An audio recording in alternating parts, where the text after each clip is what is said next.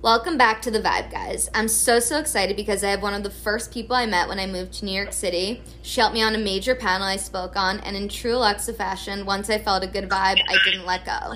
Here we are, almost 5 years later, and I'm so excited to introduce to you Marissa Grossman, the CEO and founder of Fashion Ambitionist and Shop Ambitionist. Marissa exudes confidence, genuine energy, light, constantly helping others to level up, and she's an overall person that no matter what pulls through with everything she says and puts out there. Her ability to be hyper-focused yet see the world and dip her hands in multiple bags is just the beginning. While working in corporate America is her bread and butter, vlogging, and now creating a bodysuit line is her passion baby coming to life. Marissa, I'm so excited to have you on The Vibe and would love for you to introduce yourself. You were so sweet. It's so nice to be chatting with you again. I'm Marissa Casey Grossman. It is so nice to be on your podcast today. Thank you for having me. I think you wanted to know here where I went to school and a little bit about me, right? Just like your background, your early background. I grew up on Long Island, a place that I will likely never live ever again. It's in the Hamptons. I went to school at the University of Florida. I really wanted to get away from like the whole Long Island scene. And so I went to school in Florida where I found myself nicely blunted in with the Boca Miami scene. Literally. Florida really suits me. So that's actually where I am right now. My husband and I got an apartment in Fort Lauderdale for the entire year and we're loving it here. It is right between my friends in Miami and my friends in Boca and Weston. So that's really nice. And a little bit about myself outside of my job. I love doing everything and anything outside, whether it's going to the beach, swimming, or even working out on my Peloton is something that really brings me joy every day. And yeah, that's just a little bit about me. And obviously I have to ask, like, how's Gabe? How's everyone doing during this time, obviously? Everyone's good, but my new dog, Kobe, is definitely best. Kobe Brave. Everyone needs to see Kobe Brave. He's the cutest. So I don't know if you remember the LensCrafters College Fashionista event where I taught yoga and spoke on a panel and told everyone to give less fucks, but that's really where we vibed and stayed in touch. I truly will never forget exchanging phone numbers and being like, I wonder will this go? And like I said earlier, I haven't let go because you're such a vibe. Can you tell us what you were doing at the time job-wise? Because I really didn't know. I was actually doing the same thing that I'm doing now in some capacity. So my whole entire career, I've been in advertising, sales, brand partnerships, and at that time, I was working for Clique Media Group, and under Clique Media Group was Who What Wear, Byrdie, MyDomain, and then around that time, we recently acquired College Fashionista, and that's where we brought you on board to do yoga for our event, and LensCrafters was my client, so essentially, I sold a partnership to LensCrafters, and part of the partnership, it had online extensions and IRL events.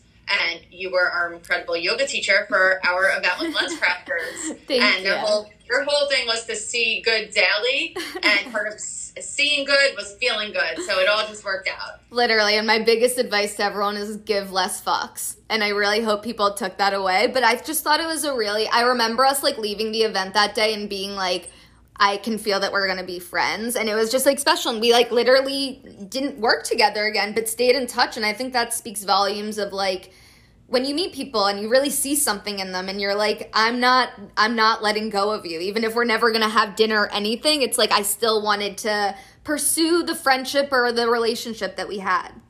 Well, so, you're such a good vibe. Just back to that moment, I just remember you were just like, I feel like in the New York influencer or even creator space, people could be not so welcoming and not so friendly. And I just felt like automatically like you were just like this incredible vibe, so welcoming, so kind. And when you were teaching that class, I just like really felt your energy and loved your energy.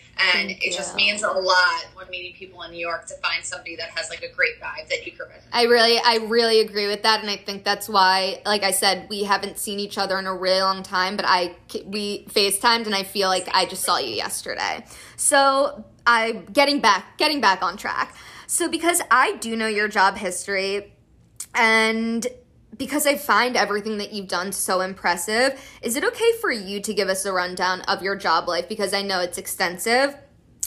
And how were you always able to continue doing all of these jobs and also doing things on the side to reach those goals? Because that's magical. Like, that is just straight up magical. And that's something, like, I told you, I was so excited to hear some answers. And this is one, because I'm like, how does she go to corporate America, to making her own thing, to blogging, to this, to that? So I find it really admirable. And I'd love for you to tell us, like, your job rundown and, like, how you make that work.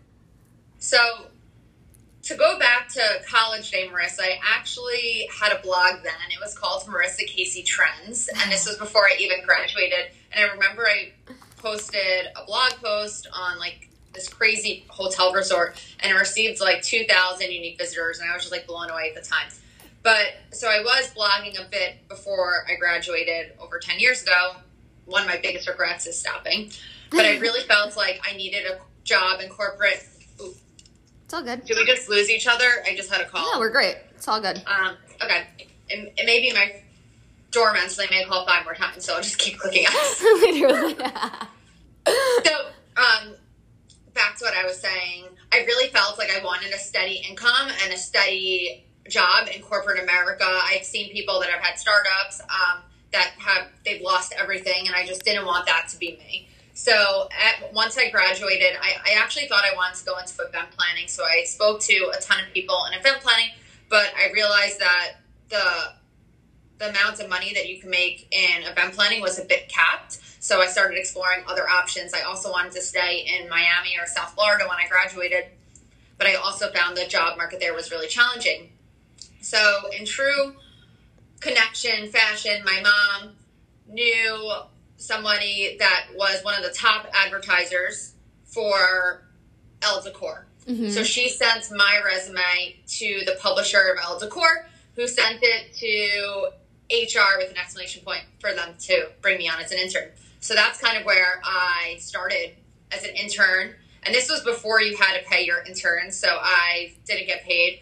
I was an intern in Elle Decor in the sales and marketing department for about a month and a half. And during that time, I would do absolutely everything. They were moving floors or they were moving, so I had to clean out, like, I'm not even over-exaggerating, 2,000 plus magazines from a magazine closet, and I think it was just myself doing it. It was really insane. That sounds like the 10 years ago typical, like, story of an intern. Just doing, like, being stuck in a closet and doing it all. But I was also doing, like, some real work for the marketing and sales departments. But what would really get me excited is when they sent me up to the Elle magazine floor, to get pens and papers and supplies, and I just got chills again thinking about it. I really get chills throughout my entire body just going to get pens and papers. Like, it was out of control. And so there was a job opening at Elle for a sales assistant, and I always say this, I would have taken any job at Elle. I got really, really lucky that this was the job opening. You could have found me in the beauty closet. I would have been happy doing anything. But there was a sales assistant job, and that really was fate for me. I interviewed, and there was, like, over 10 rounds of interviews, like, why for a sales assistant? And I quickly saw what these sales representatives were doing for the company. They were speaking to all of these brands. They were coming up with cool strategies. At the time, it was mostly print. And they would literally go out for the nicest lunches, dinners, manicures with all of these advertising executives at the brands. I'm like, this life is for me. Yeah. I need this life. I'm like, this is the most incredible job of all time. So I spoke up very quickly about what I wanted for myself. I finally figured out this is what I want to do with my career. I joked to the publisher at the time, I'm like, I'm going to be the next publisher. I'm going to be the youngest publisher and so forth. And I quickly got promoted. I was actually Elle Magazine's youngest seller. And I was selling, I think I was like 23. Wow. Or even 22, I don't remember. And I was selling partnerships to all of these brands, from liquor brands to small jewelry brands, and the jewelry representative at the time, her name is Barbara Bowler, love her to death. She really taught me everything that I knew, and she brought me under her belt, and I would go on these really big meetings like De Grisogono and David Webb, and here I was just graduating college, looking at like $15,000 to like $100,000 pieces of jewelry, and selling pages in a magazine for $30,000. It's crazy. To me, that $30,000, I was like, how do these brands afford this? That's crazy. And you're just, what, 23 years old? Yeah, fucking I was just crazy. 23 years old. And so I stayed at Elle for 2.5 years. But you have to remember, I transitioned from another call from my brother. I transitioned from a sales assistant to a seller. So I really wanted to be like taken more seriously. And I also felt that like Elle, I really hit a threshold at Elle. So something really important that I feel is only go to jobs that you really feel passionate about. Right. So I actually ended up at InStyle, which I was so excited about. And I was brought on board to do digital only. This is around the time when print and digital were separate. And I just kept saying, I don't understand why we're not selling things together, print and digital together. The print seller would go out on meetings to, like, let's say David Yurman, and she wouldn't bring me the digital seller. And it was just so, it was so old school the way right. that they were working. And I kept being like, let's just think omni-channel. And I really think me speaking up got InStyle to really merge the print and digital. And by the time that I was at left InStyle,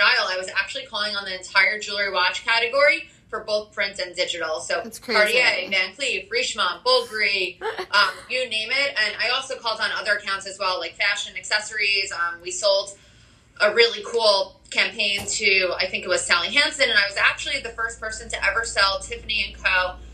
Influencer partnership. And what that involved was Harley, what's her name, the DJ, Harley Newton. I forgot her name, but it's fine. Whatever, we sold her into this campaign for Tiffany & Co. for the launch of their tea collection, which was amazing. So cool. And so I was really like breaking boundaries at the time, tied to digital content creation and working with influencers and getting influencers. Like I sold a program, I think, I forget if it was at Elle or InStyle, but to Grand Marnier. And this is when Something Navy and We Were What was just starting out. And I actually was the one that placed them in that campaign. No way. Yeah. And so it was kind of cool to like just be at like the start of the influencer world and everything of that nature. And then to your other question, and I'll go back and forth. Sorry if this is all over the place, but no, I love it. I was going to ask something though. Did you feel that like for all that work you were doing, were you feeling like the credit for it?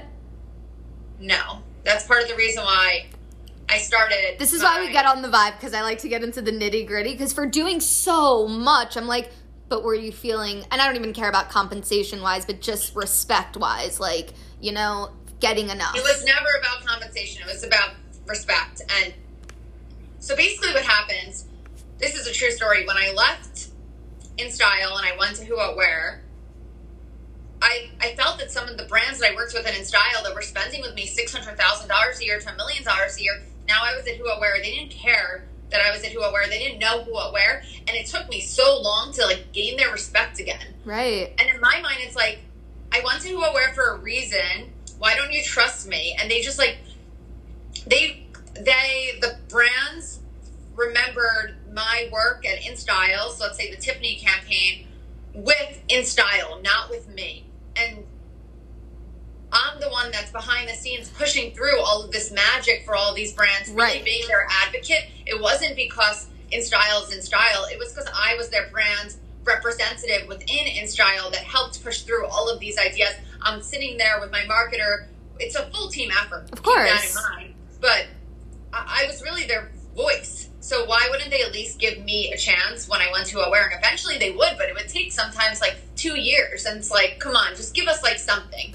I just had to ask that because that's a very, I feel like that's a very normalized question to ask for. I'm assuming you're 25 or 26 at the time. People don't, at that age, even as smart as people can be, I see in the world because I've felt it. People don't give you any credit for the hard work that you do or like, we are younger in that generation where we understand digital versus like somebody else, like my mom, for instance, who is like digital. Where do I start? How do I start digitally here?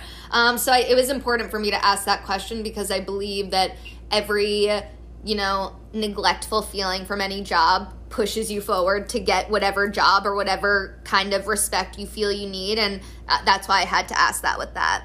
Yeah, I think that was part of like probably the underlying one of the reasons why I wanted to leave InStyle at the end. It was like more old school, and when I also felt like I hit a glass ceiling there, and so then Who What Wear was really, really one of my most incredible work experiences. I went to Who What Wear. I wanted to be I just wanted to do digital only. I didn't want to deal with print anymore. There was no way to measure metrics, so I joined Who What Wear. I was like the 6th employee in the New York office. And what we were doing there was truly incredible. I was there for 3 years, and I made some of the most incredible friendships throughout my career, and I am so, so, so grateful for that. And I was their top seller. I think on my last year there, I brought in $6 million. That's fucking nuts. Are you kidding me? But again, I felt like I hit a glass ceiling. There was no room for growth. I was an advertising director there, and I was doing the same thing. Literally, probably since I graduated to up to Who What Wear, and I still didn't know where to go next or what to do, but I did hit my glass ceiling. So I joined Goop because one of my mentors worked there, and I thought what Goop was doing was cool because they had e-commerce. And the other big thing was that they had these events and stores. But with their events, they would have these events that would happen with or without an advertising partner. So in all my past jobs, the events mostly only took place if you got a brand to come on for $1 million plus.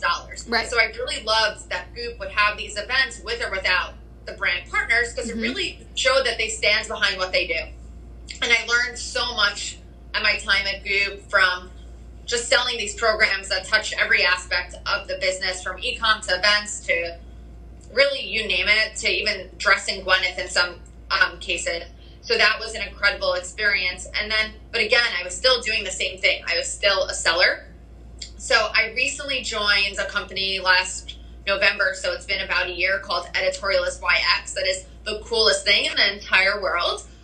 The CEO, his name is Raphael Ortiz. He founded a company called Nextag before the dot-com boom, sold the company for over $1 billion. And the co-founders of Editorialist, Kate Davidson Hudson and Stefania Allen, we actually worked together at Elle. So that's kind of how I started Editorialist YX. I always looked up to them, always admired them. They were the chicest, coolest editors that I've ever worked with.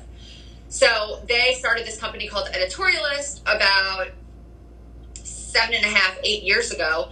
And Rafi, he started a company called Project YX that is an app that inventories your closets. You get assigned a stylist. You can shop through the app. And it's really targeted towards ultra high net worth individuals. And so Project YX and Editorialist merged last summer, and now it's a combined company. We're called Editorialist YX. We're focused on influence over reach, and the platform is just incredible. And I joined the team to actually lead all of their partnerships and business development. So now I am growing their partnerships division from the ground up, and it's been a really incredible experience. Our CEO and majority of the team is in the Silicon area, Bay Area. We have a ton of team members in New York, also a ton of team members in India. We have a team member in the UK, Paris, and and some in Houston. So it's just really cool to really be part of a growing team. Like at Who What Wear, I felt like I was like probably a year late. Here, I'm like at the beginning, at the forefront of launching the reemergence of these two companies combined, which has been so awesome. And we're working with such incredible brands and retailers, and I'm just really grateful for this experience. I have to ask you something because I can't help but think about it, but when you were a kid, were you a super overachiever? Because you sound like, it seems like, and I always end up, like, it's just me, I'm a psychology major, I always end up getting into, like, who were you when you were 5? But, like, there's just something about you that I feel like, whether you dance, whether you were in school, I feel like you were just the type of person who was very involved in whatever they were in, like, meticulously. Or am I so wrong on that? No, I think you're right, and you're half right. I was always an overachiever with my grade. Like, yeah. I needed to always get an above a 90 average on my test scores.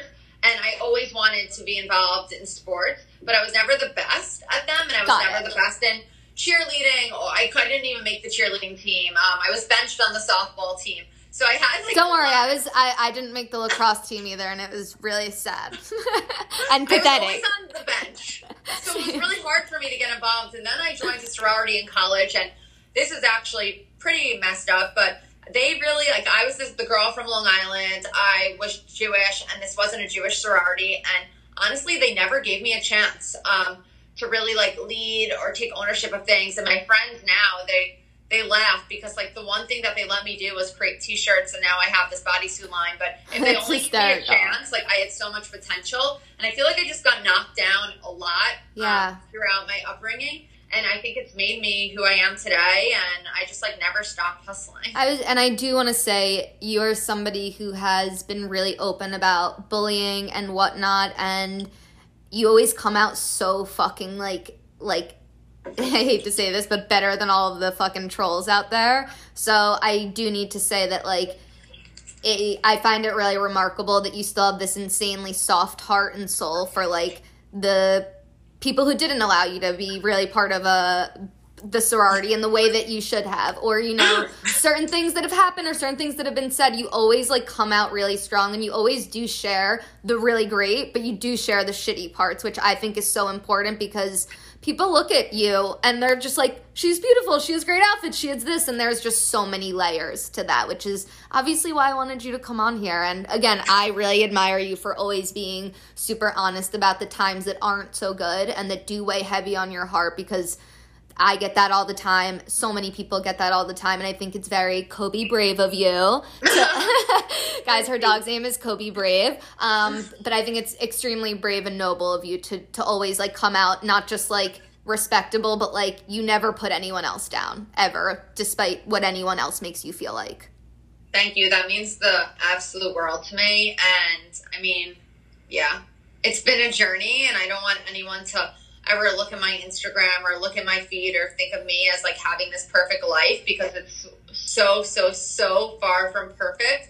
And just when I look at other people's feeds, when I think that they have a perfect life, it makes me feel like shit. So I just want to be honest, and so people could take what they want from my feed, take the honesty, take the good parts, take the nice bathing suit pictures, 100%, and be a mix of it all. And it's but like so you make your own, you can formulate your own opinion from that. But it's, I love that you are very transparent about your whole life, the good, the bad, the ugly, the traveling, the here, the there. It's like, it's really comforting, because I think a lot of people don't want to share that, and I think it's very cool that you have. So now getting less emotional. Wait, we didn't answer your other question. Which one was it? What's the magic behind it all? Like, how can you vlog when I work? Yeah. So this was before everybody was using tripods. When I worked at Who What Wear, they actually gave us, like, a really good chunk of time off. They gave us, like, 2 weeks between Christmas and New Year's, and then they also gave us a good chunk during Thanksgiving. And so I would take that time. I took that time to, like, start my blog, Fashion Ambitionist, and it was just something that always ate me alive that I didn't continue my blog. And so what I would do is I would start taking pictures early in the morning before I got dressed for work or any free moment that I had, or the weekends. But I've if you've noticed on my feed recently, I haven't been posting that much, because my outfits before COVID were just what I was wearing to work. Nothing was ever fake. So it's really hard now. It's like, what am I taking pictures of? Myself in, like, my workout outfit, or myself in, like, my bodysuit or jeans. 100%. As we're both in sweatshirts right now, like. So I just did it with basically any free time that I had. And I always say, like, when others are, like, probably scrolling through social media or catching up with friends, like, that's kind of when I'm doing all of my extra stuff. Absolutely. And I think that, I don't want to call you the girl on the go, but I am, for just, like, this certain purpose, because I think that this is what led you to make the bodysuits, is that you were always on the go. Why wouldn't you have one staple item that, like, would always work with whatever you were wearing all the time? 100%. So that's why we're going to get into Shop Ambitionist now. So let's talk about it. I don't even want to say. Wait, I need to cut you off for 2 seconds. It's so funny that you just called me the girl on the go, because one of my friends said they called me, like, a go-getter, because I'm always going to get something. But, like, that means anything. Like, anything. Like, going to get my phone, or, like, going to do something. Like, I'm always going to do something. You really are. And, like, that's even the impression I get just from following you on it. Like, I know that just from knowing you, but you really are. Like, I'm trying to say it in another way, but you really are the girl on the go. Like, you really are. You're always, like, doing it. That's why, for me, when you did come out with these bodysuits, I was like, oh my goodness, this makes so much sense for someone who really is, like, always, and also ever changing. Like, your outfits were always day to night. Like, that literally was, if anyone followed you, let's say pre-COVID, they would know exactly what I meant. But, so let's get back to Shop Ambitionist. I don't even want to say what it is, because I want you to illustrate with your own words the beauty and design you've created and cultivated. I wear it on the reg. My black bodysuit and my white bodysuit are my absolute fave. And now that it's cold and I can wear that deep V, you know I'm obsessed with it. We need to get you the turtleneck. Yeah. We'll send you one after. It's cold. Give me anything warm, please. But so, no, I want you to talk about it all. I think, in your words, I really want you to describe what this brand is to you. So I kind of think, like, you kind of said it perfectly. Shop Ambitionist was made so you really don't need to think about what you're wearing when you get dressed in the morning. It's the one item that you can just gravitate towards and wear with your jeans, your skirts, your overalls, and throw on different cardigans and different jackets and different sweaters with it. I really felt, basically, I was obsessed with bodysuits. I keep buying bodysuits over bodysuits, and they were never perfect. They were either uncomfortable, they would ride up weird, the material wasn't good, the snaps would break, they would rip. And now I know why. It is really, really hard to make a bodysuit. It is actually insane to make a bodysuit.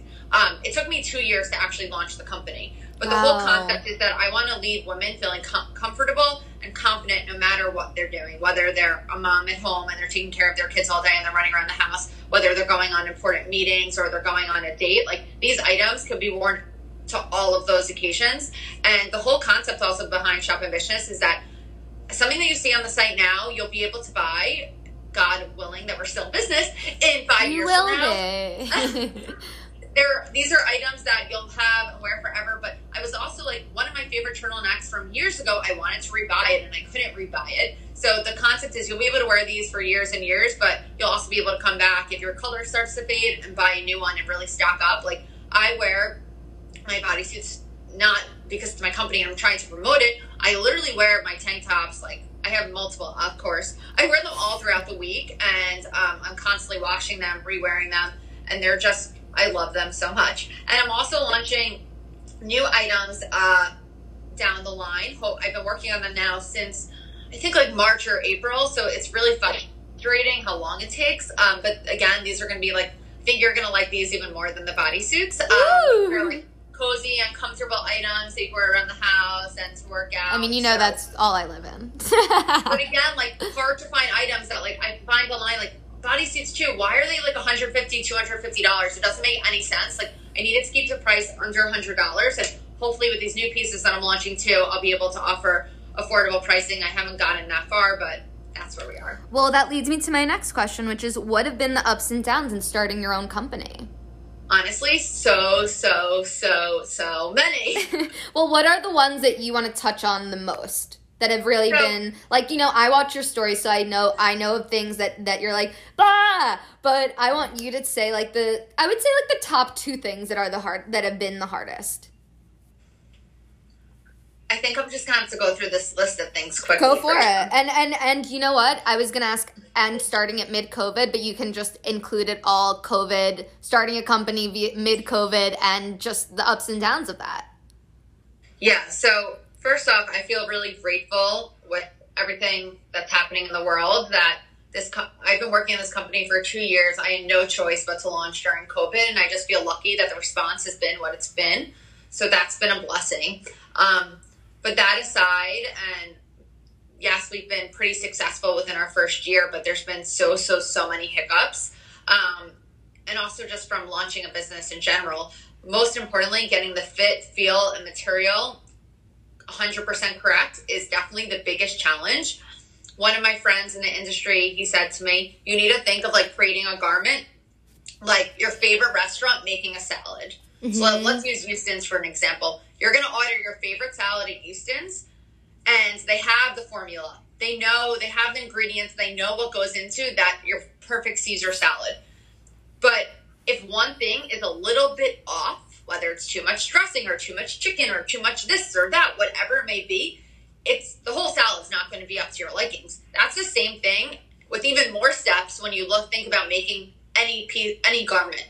There are just so many layers, and so many places where mistakes could happen. So from the dye house to not letting the materials relax long enough, to the color being produced a little bit off, to the fabric not relaxing, I don't know if I said that, to the specs, someone not following spec, to somebody not replacing a needle, and which could cause holes in the garment. Right. If one person on that manufacturing line is not paying attention or does not do their job 100% correctly, things could go wrong, which could result in so many garments being damaged. Right. So that has been definitely a learning experience. And tied to that, one of the things that I've learned through this is just being okay with controlling only what you could control. Like, at the beginning, like in April, I was like beating myself up about like these mistakes and these issues that happened, but it's not like in my control. And all I could do is apologize to the customers that maybe receive a damaged bodysuit and send them a new one, ask them what I can do to make them happy. And that kind of goes into my next thing is I am such a people pleaser. I want everyone to love me. I want everybody to be happy. Mm-hmm. And my customers are like my community. I feel like they're my family. And when they're not happy, like I'm not happy, but I need to be okay with them sometimes, just not everyone being happy. Like if I get one nasty customer email, like just all I can do is respond as nicely as possible and explain to them what happened. But that's definitely been a challenge for me. And I was actually going to ask, like, that was going to lead me into my next question, but emotionally, like, you wear so many hats, but emotionally, how does this affect you? I mean, like, there's some days where I'm so happy, and I'm like, I had a night where Gabe and I went out for dinner, and I was, like, hysterical crying. I'm like, I just didn't think that it would just all happen so quickly, and there's so many issues, and everything seems like it's going wrong, but the silver lining is that, like, it's all working, but I have my full-time job and, like, just all so much. And, like, I just, like, broke down. And we just had to take a deep breath and just realize that this is, like, a good problem to have. Total. Just, like, I literally was just going to say that. It was a lot all at once. And it's a lot to start your own business. You know, it's really just me. I'm really a one-woman show. I have some freelancers here and there that help with some things, but it's really just me. And when customers email too, like I am now recently doing all the customer service emails. So it's a lot. Like I built the shop. One of your questions I think that you also asked was, what was something that I think you said that like you learned quickly, but you thought that maybe, I forget what the question was. Oh, it's going to be one of my next ones. Don't get to it. I'm going to get to it. Okay. But teaching my, it's also, something you never. So many other things that come into like a business, like that you never think about. Like who knew what GSM means or UPCs or anything like that. SKU numbers. It's all like there's just so much. And another ups and down is like with the wildfires that are unfortunately happening in California and the COVID shutdowns. A lot of the factories have been shutting down, so there's been delays. And it all goes into, like, I can't guarantee to my customers, like, when items are going to be restocked or ready. So I actually had to turn off pre-orders. I stopped offering exchanges because I just want to manage them as much as I can to make sure that they're happy and that they're not, like, constantly waiting to get a bodysuit. I know that was a long-winded answer. No, that's great. And, I need to, in brief, what's been the most rewarding aspect of having your own company? Just seeing these customers in my community wearing the bodysuits, it just completely like lights up my day. Somebody got proposed to in TV and white. Yeah. Somebody wore it to like one of their Christmas pictures. Another person, like a few people actually wore it for their Christmas holiday pictures. That's so sweet. People are ordering them for like their actual bridal events. And like, I just got the chills thinking about it. Like they want to wear like the white long sleeve or the white deep V with the skirt during these times. And it's just so nice. And to hear like the customer say that I'm this size, I've never felt comfortable wearing a bodysuit, and your bodysuit's the only bodysuit that makes me feel good. And then I've had other customers say, I'm like 3 months postpartum, or I'm 5 months pregnant and I'm still wearing my size small or size medium bodysuit, and like things like that. It's just like, and getting pictures like that from friends and the community, it really just gives me chills every time and just puts a smile on my face. And I'm sure reminds you why you're doing this over and over again. So now the question that you wanted to get to, what's something you never knew but you learned quickly through this process? And I ask these questions because one, I personally want to know, and two, there are so many people who want to do more than just one thing but feel they can, and I think you're a perfect example of somebody who can do it all.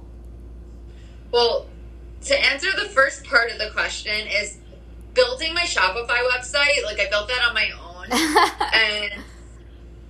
and just understanding the full return process and the full process of producing a garment, like just diving in and just being okay with being scared and being okay with what you not known and what you don't know and learning along the way. Like I had to invest a good amount of my own money to start this business. Yeah. And I kept just saying to my husband, like, if this fails, it's fine. I feel like I just got my MBA. I learned so much throughout the experience. So every single day really is an incredible learning experience. And I just feel so happy that I've learned so much over the past 2-3 years. Absolutely.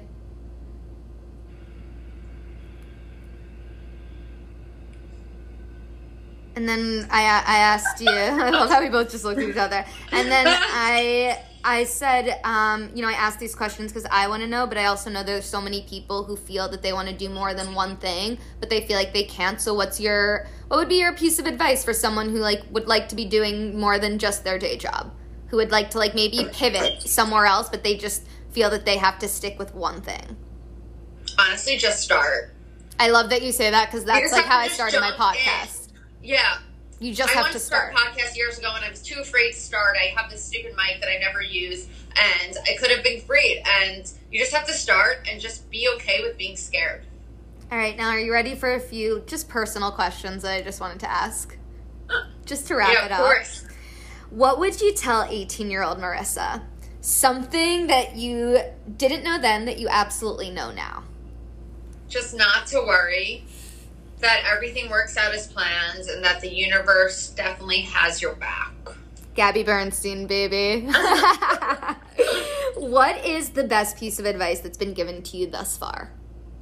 I have actually two pieces of advice. One is don't spend more than 5 minutes worrying about something that won't matter in 5 years from now. And I'm still guilty of doing this sometimes, but I really try not to let, especially with work, personal is a little different, but work things like get to me in that capacity. If it's a challenge, I'll like sit with it for 5 minutes and then moving on. Yeah. And then the other piece of advice that my career coach gave me a few years ago was you need to think of your day and everyone's day as a glass full of water. When your day starts, your cup is completely full. And as the work day goes on, your cup goes down and down and down and down and you start to feel depleted. So at the end of the day, I really wouldn't recommend anyone sending like any like really important emails, especially after 6 p.m. or any emails where you're trying to like get your point across because A, you're depleted. Your coworker on the other end who's receiving that email or that Slack, their day may be depleted as well. And they also you may have had a drink or your coworker may be on their first or second drink. And overall, nobody should be emailing and drinking. Just like don't drink and drive. 100%. Don't speak and email. So when that really like changed my whole work ethic and my stance on how I look at work, because I was like, as you know, I'm like a hustler. I want to work as late as possible. I want to always be like killing it. But I realized it was for the best of myself and for others around me to just not check my emails late at night, to not email late at night, not Slack late at night. And it's really, really paid off for myself, personally, professionally, and mentally. That's amazing. And, you know, as much as you are, like, I feel like on Instagram and whatnot, I also feel like you have a really great balance with it where, like, you're able to, like, shut off also and, like, be with Gabe and your family and your friends. Like, I don't know why, but I get this energy from you that, like, your phone isn't, like, attached to you like that. It's, like, it's there if you need it, but, like, I don't know. I just see you being really authentic with, like, your life also, and it doesn't seem – like, there are a lot of people I see that need their phone. Like, it's, like, a necessary needing. But I feel like you let go when you need to let go also, which I find really remarkable because I think it's hard to let go. I really try to, like, put my phone away a lot. I even go out for dinners without my phone, and I really just try capturing, like, the moments that I think look good for Instagram on 100%. Instagram. 100%. I feel like COVID has helped with that a lot because it gives, you know, with not having, picking out outfits and doing fun things and all of these things, it's kind of slowed that down, which is, I think, a great thing. Love it. I couldn't love it more. Same. For me, I'm like, oh my God. Like there are people who are like obsessed with TikTok. I'm like, I am done with, I just like love not having to use a phone if we don't need to. So I would love to end this on this note. If you could leave us with something super uplifting, maybe a story that changed your outlook, maybe a moment in time that propelled you to do more, like lean in with me here and like give us something relatable that everyone can leave with and vibe on. Wait, say it one more time. I said, I love you. If you could just leave us with something super uplifting and real, maybe a story that changed your outlook that maybe propelled you to move forward, something really relatable that I think you can bring to the table for everyone that maybe everyone is feeling right now.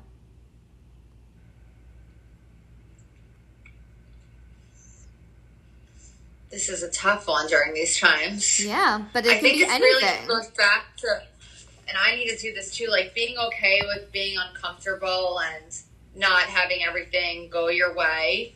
I mean, this one's too hard. I love how I got you at the end. You're like, shit. You stumped me. I stumped you, but it's not that I wanted to stump you. It was that, you know, and there is no right or wrong answer. I hope you know that. There is no right or wrong answer. It was just, you know, I have shared so many fucking stories on here about, I think everyone knows about like my fucking life at this point, but I just, you know, I mean, you've shared so much and I'm so appreciative of it, but I didn't know if there was something that stuck out with you. Like, I know I have certain people who are like, that have this one memory that I know changed my life forever, that propelled, you know what I mean? And that's certain people. And some people, you've been a hustler since, I mean, the fact that you needed a 90% on every test score is just like I'm cracking up because like, I was always in AP classes, but I would just be thrilled if I got a C on the test, just because I was like, okay, well, I'm smart enough to be in this class, but like, I'm not doing amazing in the class, but at least I'm smart enough to be here. So I find it like super amazing that you are. That's also why I was like, there has to be maybe something or a story, but you kind of have a billion stories of moments that really propelled you to move forward. I mean, even hearing about how much money the $6 million thing, it's like, and not getting enough credit, I think that's a huge story in its own, of being like, okay, I'm not allowing people to put me to the side anymore. I'm like, this is me, I'm doing the work, and I'm gonna show that. And that's, you know, something I think that comes with age also. You know, when we're 24, we're a little scared, and then now we're in our 30s and we're like, all right, no, you can't talk to me like that. Like, that was my fucking idea. Yeah. I mean, I think there's a few life moments that have happened to me that have really propelled me forward. One was when my best friend had an aneurysm in front of me when I was 13, and then the other is when I was publicly shamed last year for something that I didn't do, and my name was tarnished, and everything that I've just explained to you, like, throughout my career that I've worked so hard for, was stripped away from me for my husband just trying to do something loving and caring. And that was really, really hard. And I think what that taught me was you really need to find people, and going back to the name of your podcast, that you vibe with and that you trust and that, you know, have your back. And during those really, really dark times when I was depressed and sad, it didn't feel like everyone had my back. And I don't expect everyone to understand what I was going through during those times. You really wouldn't understand unless it happened to you, but it would have been nicer for more people to check in and not to be like scared to check in. 1,000%. So I think I learned from that, like, you need to check in on your strong friends, because yeah, I put out a strong front, but I cried every single day for 6 months. Like, I felt like my life was completely over for something I didn't do. So I think just like, and I think that also, like, to the point that you made earlier, made me like a more compassionate person as well. Like, I realized, because I'm such a happy person, but it made me realize that other people could be going through really, really, really, really hard things, where they could be crying every single day for 6 months. They could be like chronically depressed, live their whole life in depression. So it just really opened my eyes up to the world. And I think my career coach also said this to me as well, just tied to work too. Like, you never know what somebody else is going through. Like, the person that you could be chatting with, that's your coworker, could have been raped or dealing with abuse at home. And like, you just really need to take things from a compassionate standpoint. And that's really like what being publicly shamed, I think, taught me. And also to have like thicker skin and like not, I mean, I could go on. This is a whole nother episode. Well, one, I want you to know, I love you so much, and even during your like rough points, I hope you know I'm almost 1,000% sure I reached out. You did. I'm almost 1,000% sure I reached out, because that's just not in my nature to ever grasp on, especially to somebody I care about, to grasp on to whatever, you know, public shaming or hate is going out there. And I do hope you know I admire you. I admire what Gabe did for you. I think it's all so magical and still so special. And I hope no matter what happened during that time, you still know that it was such a loving time. And people like me don't even look at what people said, and just looked at the pure love and everything that came with it. And I think it's a testament to who you are. And even in one of the most loving and exciting times of your life, something really shitty went down, and you always come out like so strong, so brave, so beautiful. Kobe Brave? So Kobe Brave. So Kobe Brave, but so beautiful and kind and like, listen, you anybody when they're angry can have the right to be like, fuck this, fuck you, fuck everything, and like you were so compassionate to yourself and the world and didn't like feed into any of that. And I commend you majorly for that, and this is what I wanted to end with this with you is this is why I know you will continue and always will be a successful businesswoman, because you know how to handle yourself in tough times, good times, loving times, personal times. And that really is what makes somebody really successful and a good person, which is the only kind of people I ever want to work with. You're so sweet. So, I'll be crying after this call. Well, no, I don't want you to cry. If anything, just happy tears. But, you know, I really just want to thank you for coming on, giving everyone a rundown of your life, your business, being vulnerable. For me, that means everything. I think you know that in my heart, that I could cry right now. I always do at every end of the podcast. But I'm always so grateful when anyone opens up to me, even if I know them. You know, we always end up scraping a little bit deeper than I always thought. And I'm just grateful that you came on. And I'm so happy that you're doing well and your businesses are doing well. And I'm so excited for that. I really, really am. And I'm so excited to see what's in store for the future. Thank you. You're the sweetest, kindest human, and I'm looking forward to continuing and growing our relationship. So me too. Thank you for having me. It means the world. Of course. Thank you so much for coming on The Vibe, my love. Have a beautiful day.